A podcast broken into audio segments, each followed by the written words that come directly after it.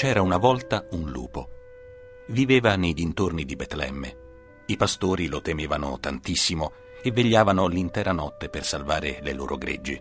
C'era sempre qualcuno di sentinella, così il lupo era sempre più affamato, scaltro e arrabbiato.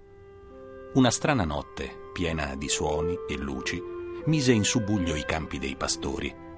L'eco di un meraviglioso canto di angeli era appena svanito nell'aria. Era nato un bambino, un piccino, un batuffolo rosa, roba da niente.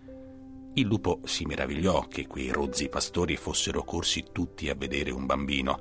Quante smancerie per un cucciolo d'uomo, pensò il lupo. Ma incuriosito e soprattutto affamato com'era, li seguì nell'ombra, a passi felpati.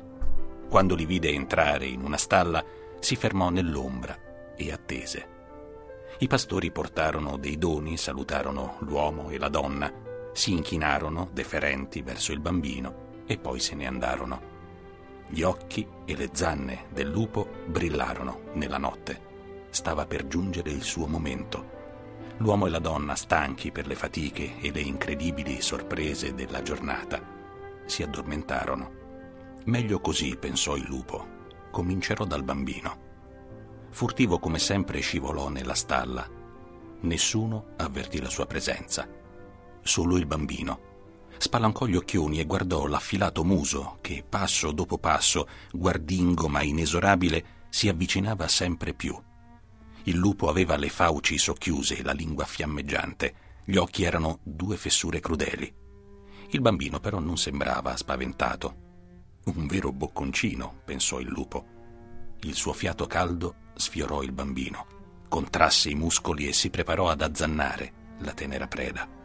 In quel momento una mano del bambino, come un piccolo fiore delicato, sfiorò il suo muso in una affettuosa carezza. Per la prima volta nella vita qualcuno accarezzò il suo ispido e arruffato pelo e con una voce che il lupo non aveva mai udito, il bambino disse Ti voglio bene, lupo.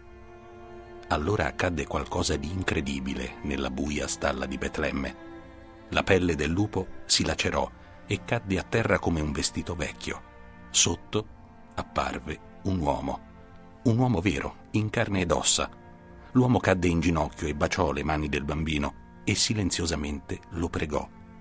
Poi l'uomo, che era stato un lupo, uscì dalla stalla a testa alta e andò per il mondo ad annunciare a tutti è nato il bambino divino che può donarvi la vera libertà. Il Messia è arrivato.